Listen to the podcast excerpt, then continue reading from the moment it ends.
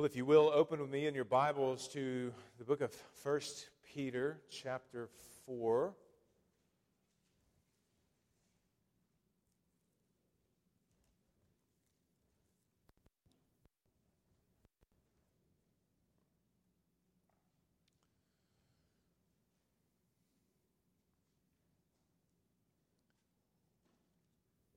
First Peter chapter 4. This morning's text uh, comes from verses 7 to 11. We're going to read the whole passage together. Uh, but uh, as the week was going on and I was uh, preparing to, to preach from this, this text, uh, I really wanted to kind of hone in on verse 7. I felt that if we, uh, if, I, if I carried on much longer, we would be in a situation that Paul was in. I don't know if you remember, he comes to Troas and he's preaching to uh, the, the believers there, and there's a man named Eutychus, and he's listening, and Paul's preaching for hours upon hours upon hours at night, and Eutychus falls asleep, and then he falls to his death. And uh, I felt as if there was uh, much that needed to be said here, and that if we uh, covered the whole passage, we might have some Eutychuses here.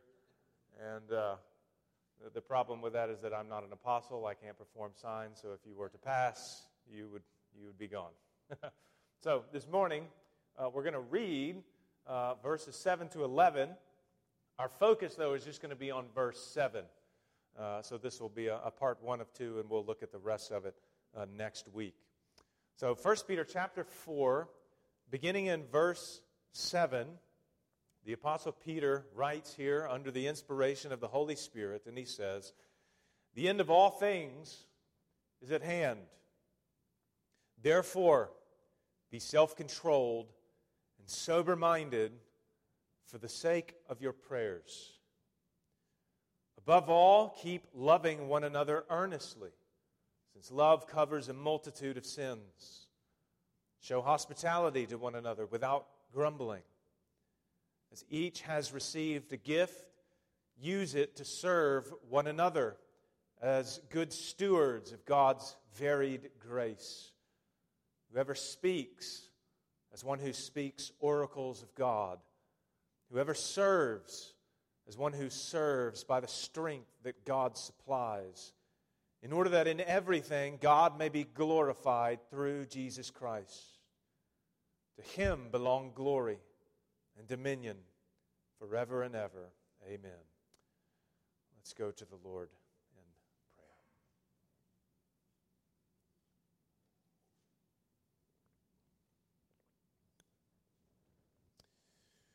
Well, Father, as your word teaches us very clearly here, the end of all things is near. We are indeed living in the last days. We are awaiting nothing more to come except for the return of Christ. And this calls us especially to, to live in a particular way, to live as those who are vigilant and who are serious about walking faithfully in accordance with the gospel as we await the return of Christ.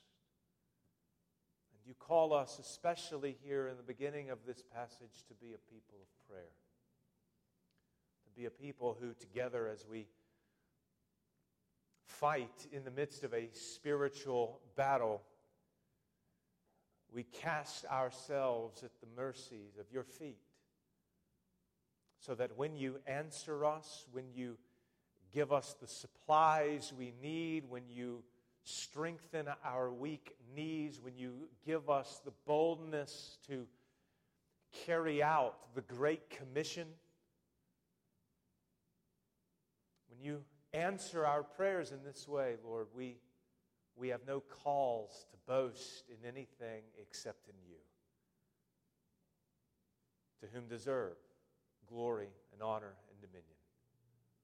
And so, Lord, I pray for us this morning that, that as you speak to us from your word, that you would indeed teach us to be a very prayerful people. And I ask this all in Jesus' name. Amen. There is an apocryphal quote by Martin Luther. It's attributed to him, but from everything I can gather, he didn't actually say it, he didn't write it anywhere.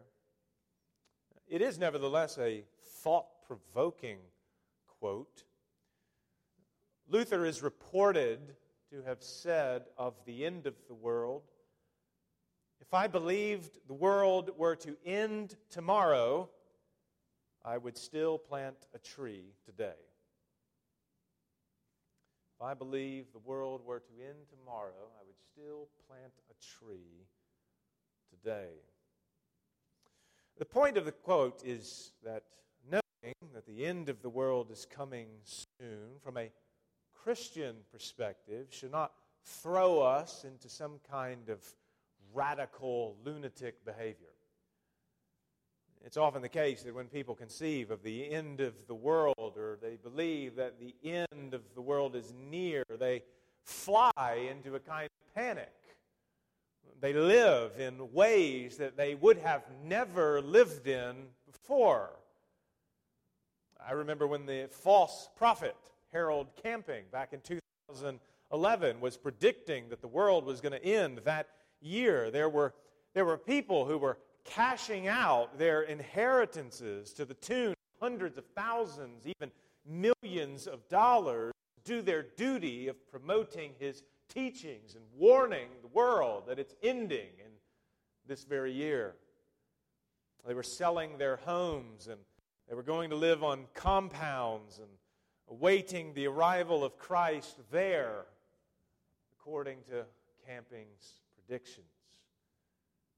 We even see in the New Testament that there were some who, on the basis of the biblical doctrine of Christ's imminent return, were quitting their jobs, were becoming idlers.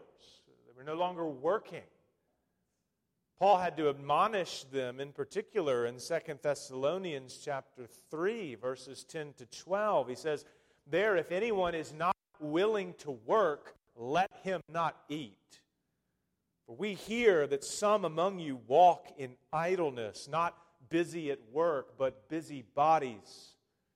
Now, such persons we command and encourage in the Lord Jesus Christ to do their work quietly and to earn their own living. People often conceive of the end times as a time when you have to scramble to get your life in order. It's a, a time when where you're just going to sit around and wait for the end to come, or it's a time when you have to do all of the things that you've ever wanted to do, whether those things are good or whether they're wicked. You've got to get it all in before the end comes. But this particular quote that I read communicates the opposite idea. If I believe the world were to end tomorrow, I would plant a tree. It, gets at the idea of living a life that is faithful at all times and then just continuing to do so as that day draws near. And this is very similar to what Peter is teaching here in our passage. He is speaking about living in light of the end.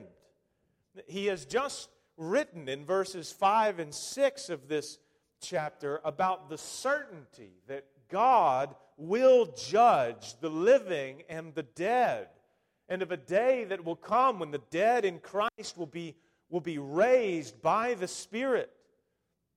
And now, beginning in verse 7, he says, The end of all things is at hand. It's, it's near. We are living in the last days.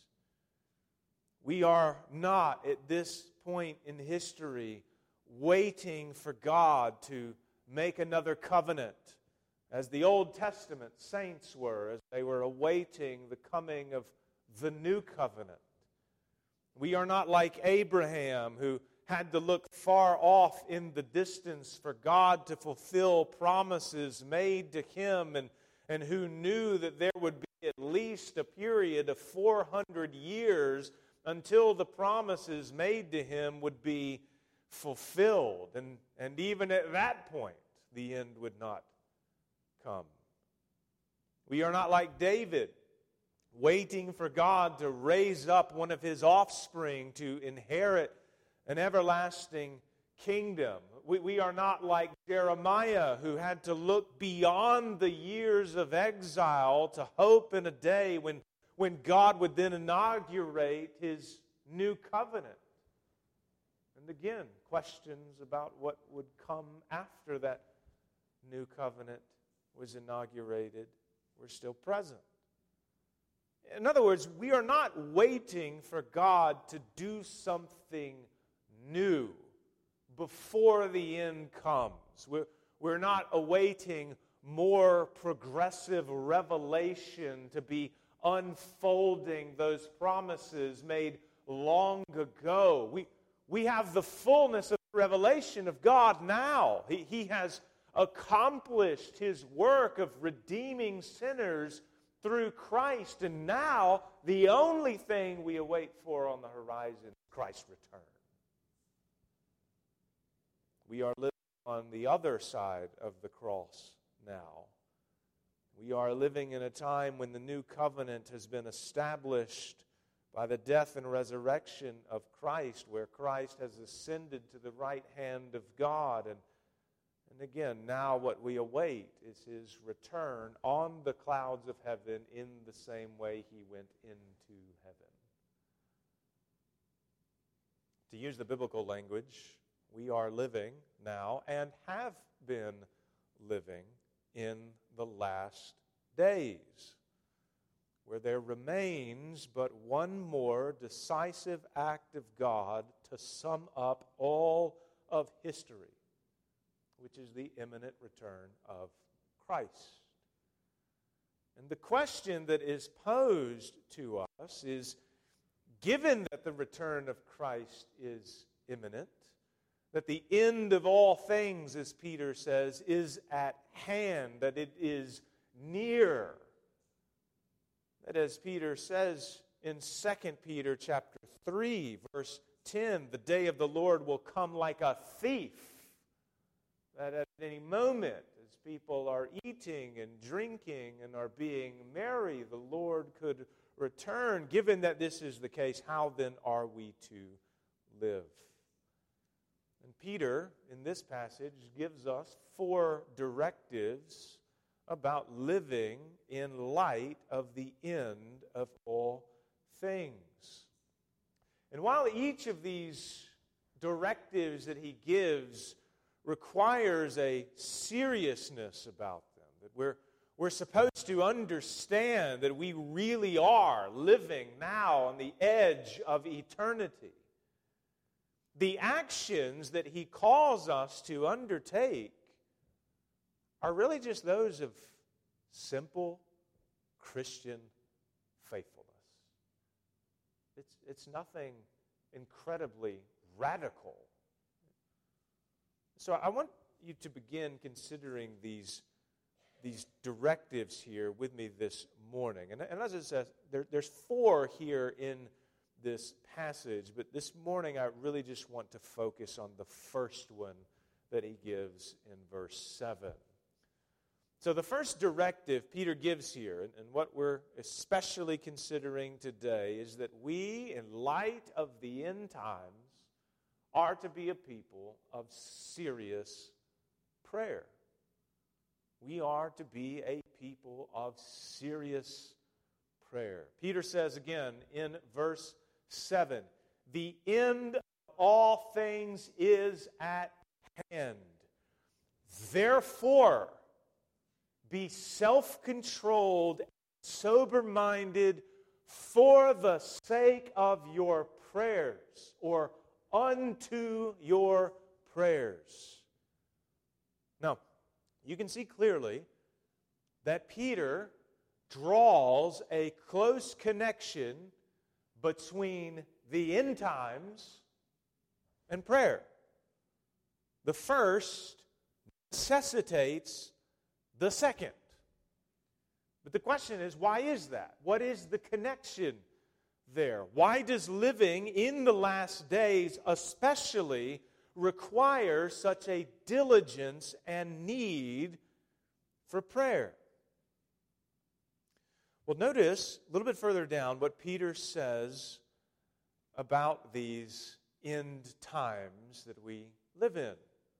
In verse 12, it is a time that these early Christians are in, but continues even throughout the rest of the history of the church. In verse 12, it is a time that is marked by fiery trials which come upon you to test you. And this is explained further on in verse 17 when Peter writes there, For it is time for judgment to begin at the household of God. And if it begins with us, what will be the outcome for those who do not obey the gospel of God? In other words, one of the things about this time is that it is a time for judgment.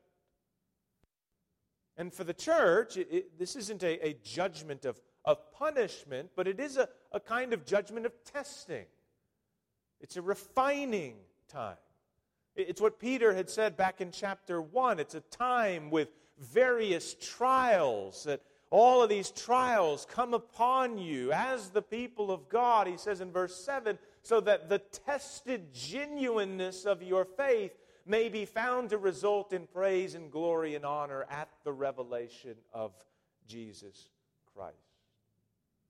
So, it is a time, these times that are now present, that Peter says are at hand it is a time of great difficulty that God uses to mold his people through various crosses into the image of his Son, Jesus Christ.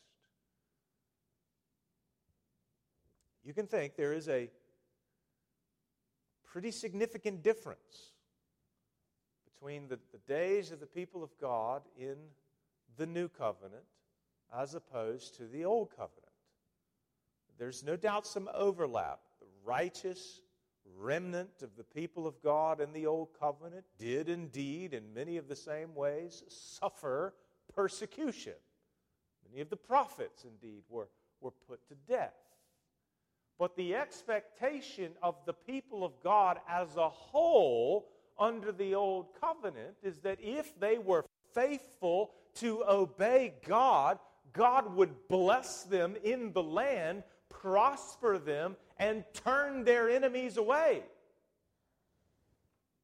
That's not the case for the people of God in the days of the new covenant. Our faithfulness will bring a blessedness to us, but that blessedness, Jesus and the other apostles explain, is, involves persecution. Blessed are those who are persecuted for my name's sake, for, for righteousness' sake. The, the expectation of the people of God now is that blessings from on high will not result in any sort of material national prosperity. It may indeed involve death.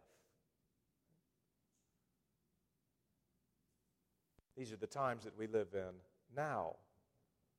A refining period. We see similar statements as well that are made in, in other parts of Scripture about the last about the difficulties that will be present. It's a time when many false teachers will spread their false teachings. First John chapter 2 verse 18. John says there, "Children, it is the last hour." And as you have heard that Antichrist is coming, so now many Antichrists have come. And therefore, we know that it is the last hour. There are many false teachers who have gone out. And this is an indication of the times we live in. In 2 Timothy chapter 3 verse 1 before describing all of the rampant wickedness that will be present in the last days, the Apostle Paul says, But understand this, that in the last days there will come times of difficulty. The last days are difficult days. It is a time when the people of God find themselves as strangers and sojourners and aliens in the world. It is a time where persecution and suffering and testings of these sorts characterize the lives of God's people. It's a time of much deceitfulness, a time when many will scoff at the gospel of God, and a time when Christians will face many many spiritual battles. If that is the case, then, it makes sense why Peter says that we must be a people of prayer. We must be self controlled. We must not be driven by impulses and blown about by every cultural wind that is blowing. We must be anchored as a people of God in the Word of God, and we must discipline ourselves, control ourselves. We must think clearly with sober judgments. We must have our minds informed to think properly about the world we live in by the Word of God. And Peter says all of this, this self discipline, is for the sake of your prayers leads to, to something even more essential praying the people of God. Praying is one of the primary ways that we stay alert, that we keep guard, we fight well in spiritual battles. In fact, Peter himself knew very well what can happen when you are not being watchful in prayer. One of the most tragic moments in the gospel is when Jesus withdrew with his disciples to the Garden of Gethsemane. It was that very night when Jesus would be betrayed, arrested, and eventually handed over to be crucified. He knew that the time was near when he would go through the darkest hour in bearing the wrath of God in his flesh on behalf of sinners. So, what does he do?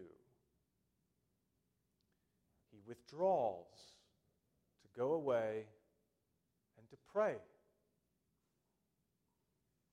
And while he's there, he commands his disciples to pray also with him be watchful and alert in prayer. He knew that they too were about to face a grave trial. And so he commands them. He says, Remain here and watch with me. And that language of watching is basically synonymous in the New Testament for praying. This is how you remain alert and on guard. And after withdrawing alone and praying for about an hour, Jesus then returns to his disciples, and what does he find? He, he doesn't find them praying, he finds them asleep. And he speaks to Peter specifically. And he says to Peter, So could you not watch with me one hour? You could not remain awake and pray for an hour. Then he warns him Watch and pray that you may not enter into temptation. The spirit indeed is willing, but the flesh is weak. Peter, for his part, did not heed this charge. He heard it, it's coming from his Lord. It's coming from the lips of his master, who he says he's going to follow with his life. Jesus tells him, Watch and pray that you may not enter into temptation. And he doesn't heed it. he, along with the rest of the disciples, returned to their sleep. And then, not long after this, the trial of temptation came for Peter. Three times after the Lord Jesus had been arrested, he had been asked if he knew Jesus. Aren't you one of the disciples? Aren't you one who's been following him don't you bear his name? And all three times Peter failed the test. And he denied his Lord. It is no doubt the case that even after Peter had been graciously restored, the memory of that horrible night and those horrible words, I do not know the man. It is no doubt those words stuck with him. But it is not something you forget. And especially so when it's recorded in the Gospels to remind you. But in the grace of God, he did learn the lesson.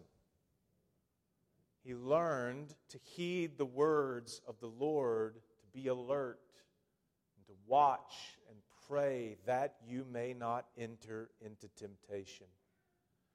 And here in 1 Peter 4, as he writes to Christians who are presently in the midst of a trial, as he writes to those who are living in the end of all things, he addresses them as if he were back in the garden. He knows that the temptation will arise to deny the Lord Jesus.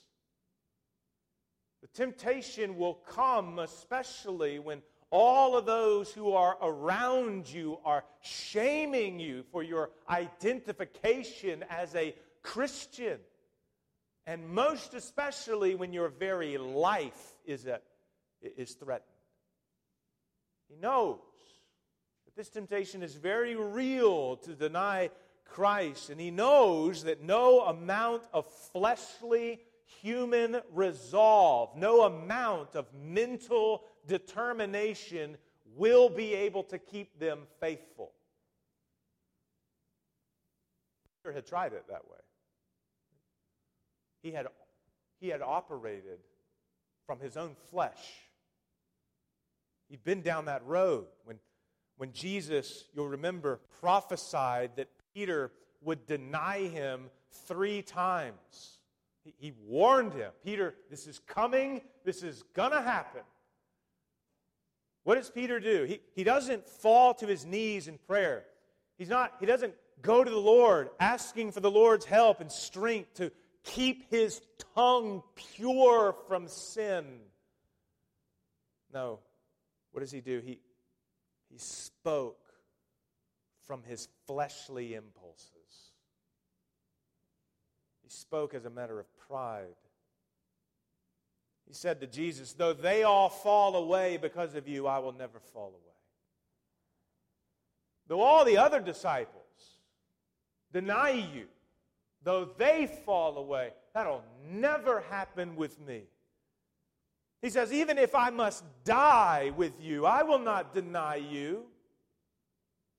This is who I am. I'm Peter. I'm the leader here. I will remain faithful to you unto the end. And yet, the rooster crowed three times still. When we are living, friends, in the flesh and attempting to live the Christian life, and to be faithful and obedient to God on our own strength, on our own resolves.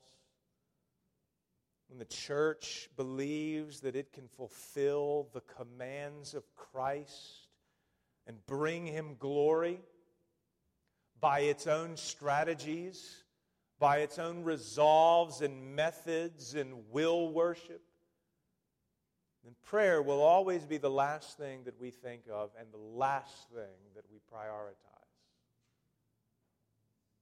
As individuals, we will try everything imaginable before going to God in prayer.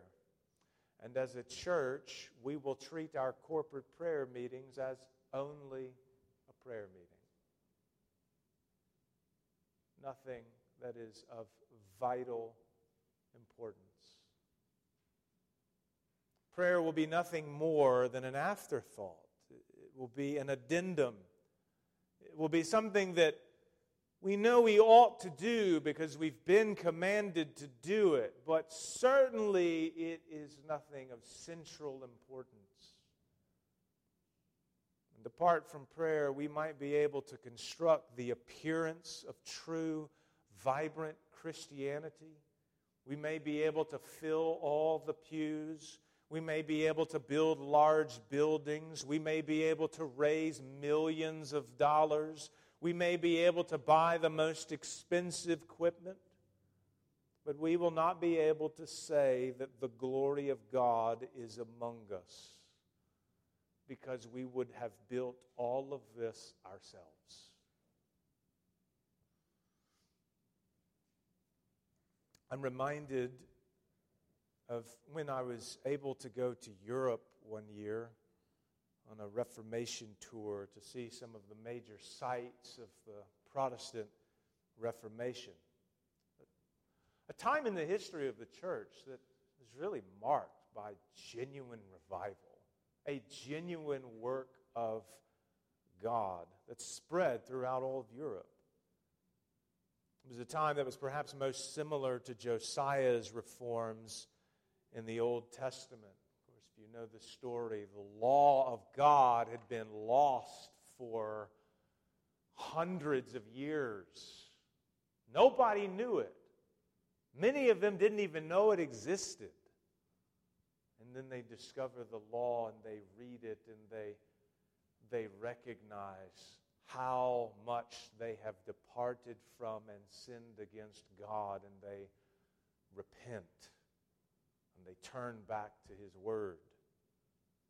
The Reformation was very much, in many ways, like this, in that for a long time, the heart of the gospel that sinners are justified by the free grace of God received through faith alone, apart from any works done in righteousness. That very center and heart of the gospel had largely been lost. It had been absent, and all of these superstitious traditions had been constructed to blur out the truth of the gospel. And then, in the grace of God, it was recovered, and a, true spiritual revival broke out. I'm reminded of being able to see where this took place. One day we were in Strasbourg, France, which is where John Calvin ministered alongside with Martin Butzer, who was mentioned this morning in Sunday school.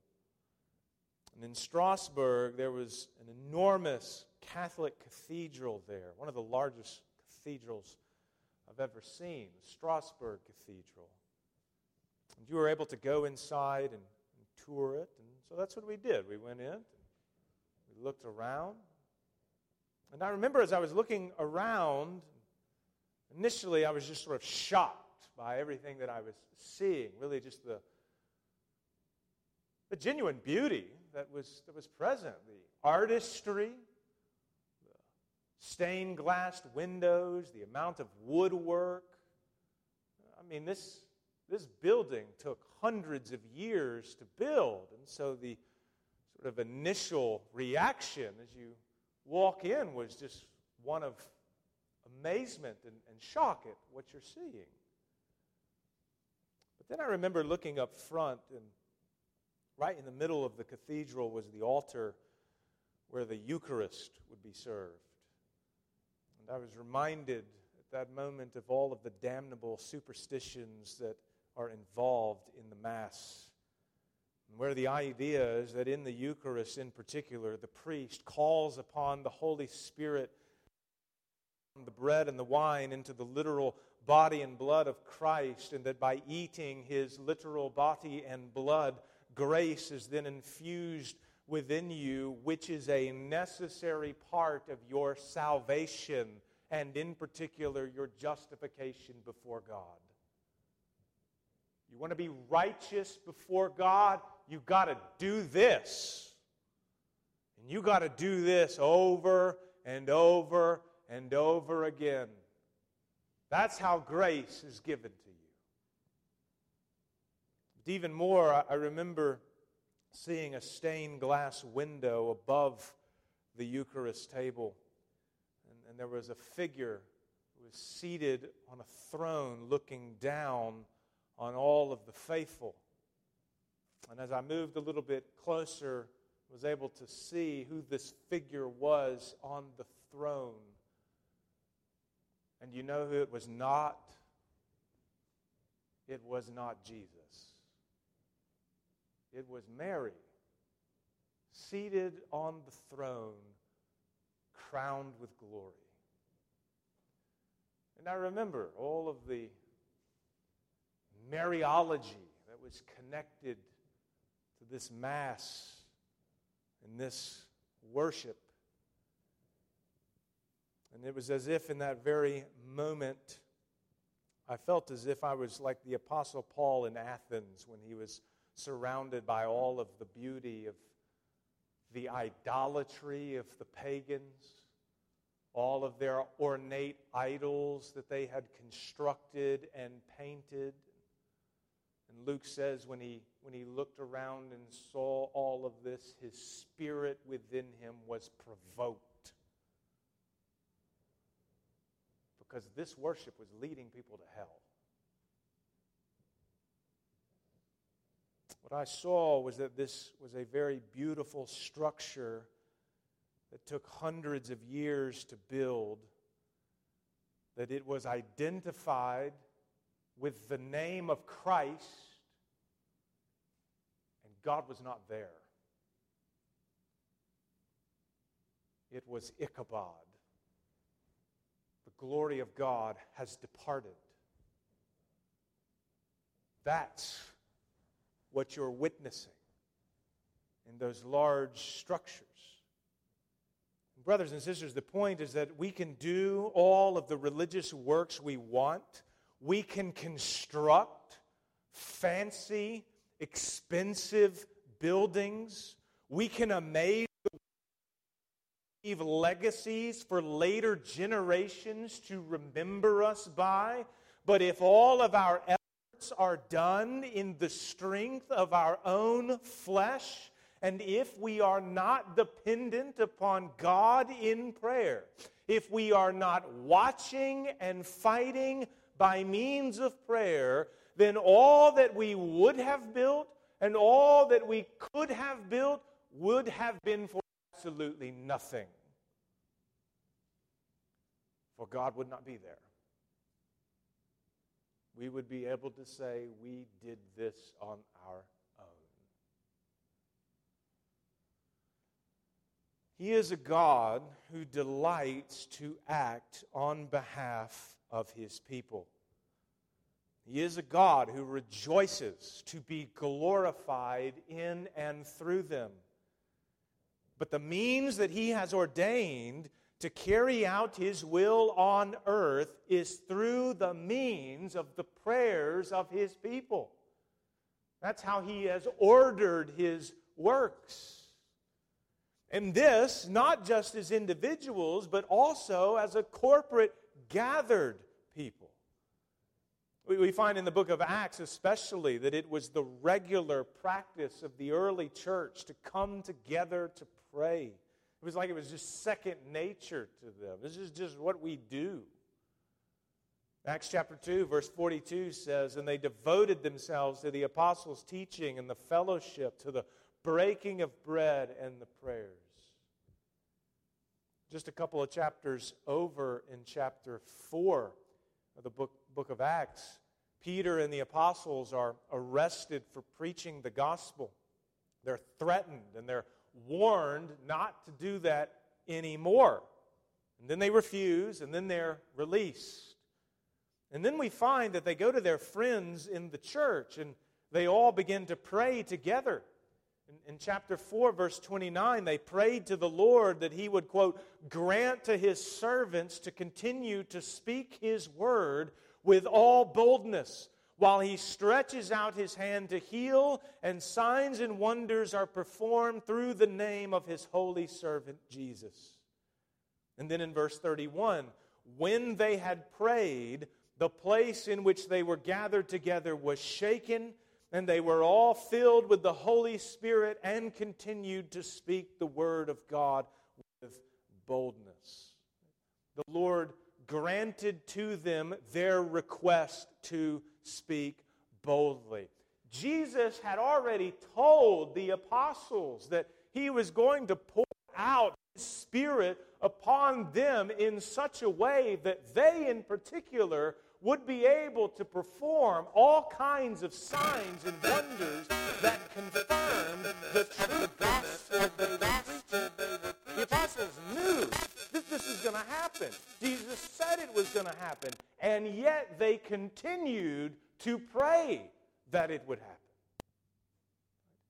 Knowing, knowing that the Lord would do something was, was not an excuse not to ask him to do it. It was, it was that which provoked them all the more to pray that he would act. On another occasion, in Acts chapter 12, the apostle James is killed by Herod, and then Peter is arrested yet again. And so, what does the church do? They pray. What can they do?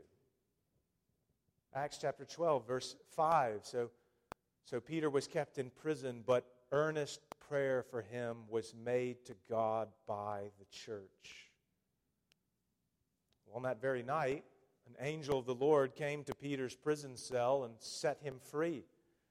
And after he gets out, Luke tells us in verses 12 to 16 that he went to the house of Mary, the mother of John, whose other name was Mark, where many were gathered together and were praying.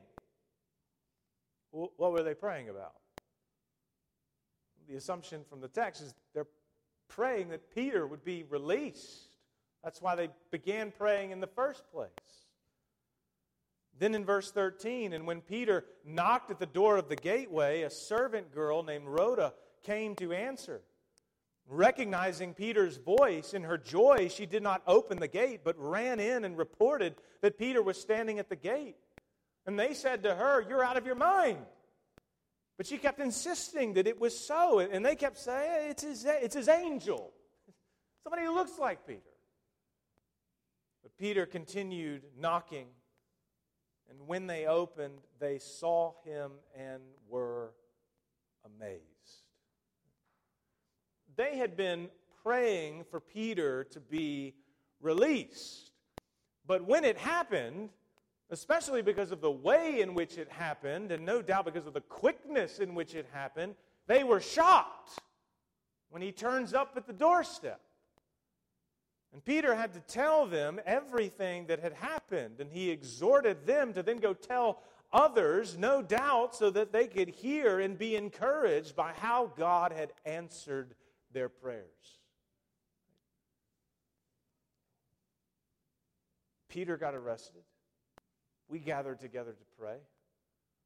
We had no way to get him out. We prayed. The Lord answered. Peter shows up. Praise God. And they rejoice together of the answered prayers of the Lord. Friends, that's often the case, even with us.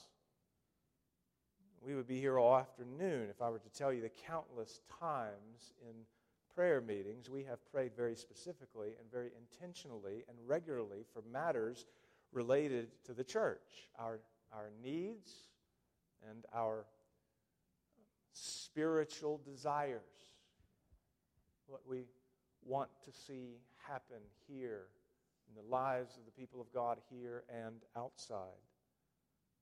And it's happened so often that I shouldn't really be in a place where I'm surprised to see God answer prayers in the way that He does. But often I am. I'm like these early believers right, who are praying for something very specific, and then when it happens, Did that just happen? Amazed. This has happened a lot here. And, and I want to encourage you this morning. I want to stir you on, really, this morning with, with two examples. And again, trust me, there are, there are way, way more. I was pulling my hair out just to figure out, you know, which two to, to tell you about. Here's two examples. One is about a need that we had, one is about a, a want. So, about four years ago, maybe four or five, I can't remember exactly. We did not have a significant budget. We still don't have a significant budget, and we did not have uh, much financial security in the bank. And then we started having a leaky roof. Now, to replace this leaky roof was going to cost a lot of money. And we could ask for offerings and donations specific to it, but that's still a lot of money. And there's no way in a short period of time that we're going to be able to take care of this. So, what do we do? Well, first of all, we pray that the Lord would shut up the heavens so that it stops raining. but the other thing is just to go to the Lord and say, Lord, I, I don't know what to do here. I have no strategies in mind. I'm not some fundraising guy. I don't know what to do with this. We're putting it in your hands. We get some quotes as to how much it's going to cost to fix this roof, and it was somewhere in the range of 15,000 or so, give or take, maybe a little bit higher. Can't remember the exact number. Still, a lot of money. Out of the blue, one day, we get a we, we get something in the mail addressed to the church. We open it up, and uh, well, what's in it is a check made out to the church from a local bank here in town from somebody who had passed back in the 80s. She had passed and left some finances to the church in her estate. And apparently, somehow, that never got paid out to the church.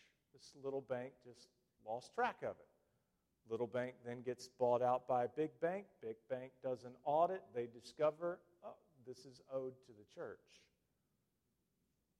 So from the 80s, a lady passes and the finances come to the church at the exact time we need it to cover the cost of the roof. The Lord is gracious to provide for us in these ways. And again, those stories could be multiplied. That's one about a need we've had before. Here's another one that's more recent that's about a spiritual want. This past fall, during our, one of our prayer meetings, we had a prayer request. Harrison gave us a very specific prayer request. He said that there was a young man that he knew who had been showing some interest in hearing the gospel and was open to talking about it some more. Said that he intended to meet with this young man in the coming weeks and he was going to share the gospel with him, exhort him to trust in Christ. And, and he asked that we would be in prayer during this meeting and for this meeting. And so that's what we did. We took this desire to the Lord, and we prayed that the Lord would give Harrison boldness to speak the gospel clearly, that the seeds that were sown would bear fruit to the glory of God and the salvation of a sinner. Add to this specific request the more general prayer request we had been making for the church, praying specifically that, that the Lord would encourage us in our labors here by bringing sinners to salvation that we can see. That we would, we would see that and be able to rejoice over the salvation of, of the lost. I think it was a couple of weeks later, maybe went by, we gathered together again for prayer. And, and during our prayers of thanksgiving, Harrison gave us all an update. That young man that we had prayed for, upon hearing the gospel, believed the gospel. Is now looking to publicly identify himself with Christ through baptism. God answered a very specific request for a very specific soul. And he does that and delights to do that all the time. If you are here this morning and you know Christ, it's because somebody prayed for you when the gospel was going out so that you would have your eyes opened, your ears opened to see the beauty of Christ, to hear the beauty of the gospel, so believe and be saved. Friends, I, I do not know many things that are more soul satisfying and strengthening and God glorifying than when God's people, having gathered together to pray very specifically for God's help, see Him work clearly. I don't know many things that are more encouraging and more spiritually exciting. I don't know many things that are more uniting for the people of God. It's as if it's as if there's some reason why God exalts prayer for his people and calls us to be a people of prayer. When I exhort you all this morning as a shepherd to sheep to come to prayer meeting, this, these kinds of things are the reasons why.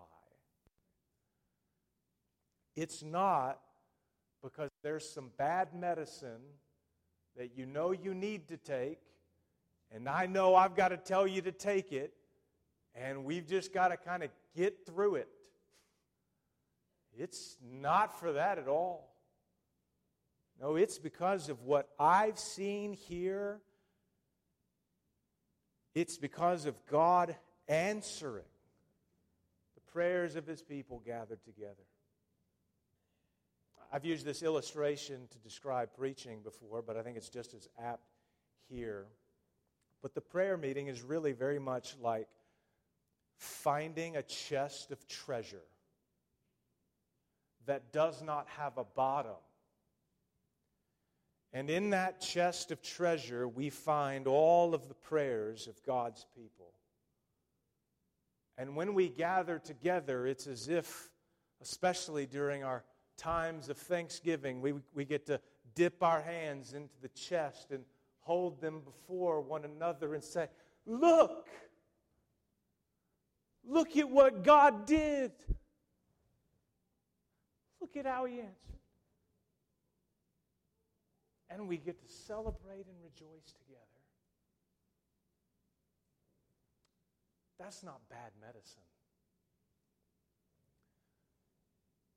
That is sweet honey for the soul and a treasure to be treasured. I want all of you to know the joy that is really inexpressible in seeing God act.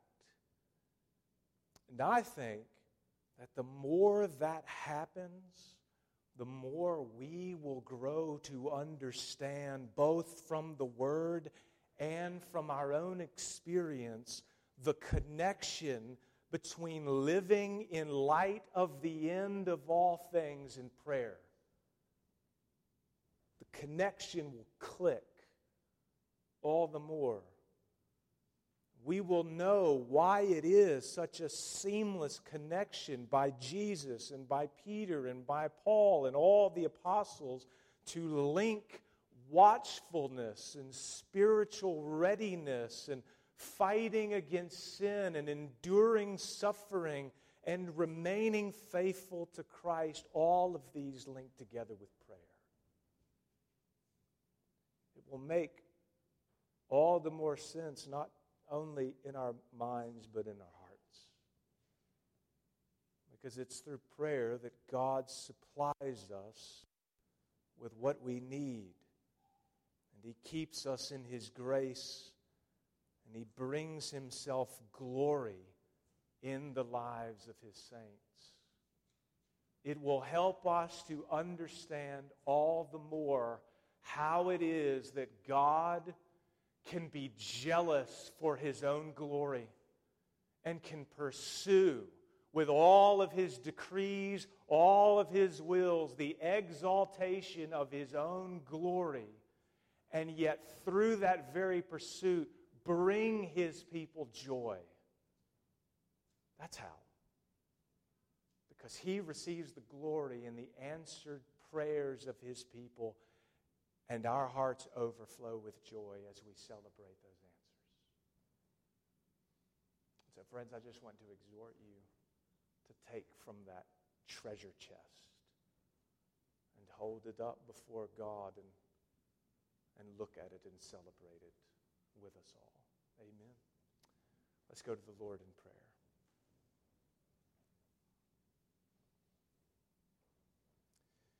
Father, you are indeed a good God. And oh, how good you have been to us here. How you have supplied us with our needs, and how you have brought yourself glory and our hearts encouragement and joy. And I pray, Lord, that we would heed your word, that we indeed would be a people strong in prayer, that we would take it up as our great weapon, and that as we fight with it together, as we use it, Lord, that you would continue to be gracious to answer our prayers and to unite us together through them. I ask this all in Jesus' name.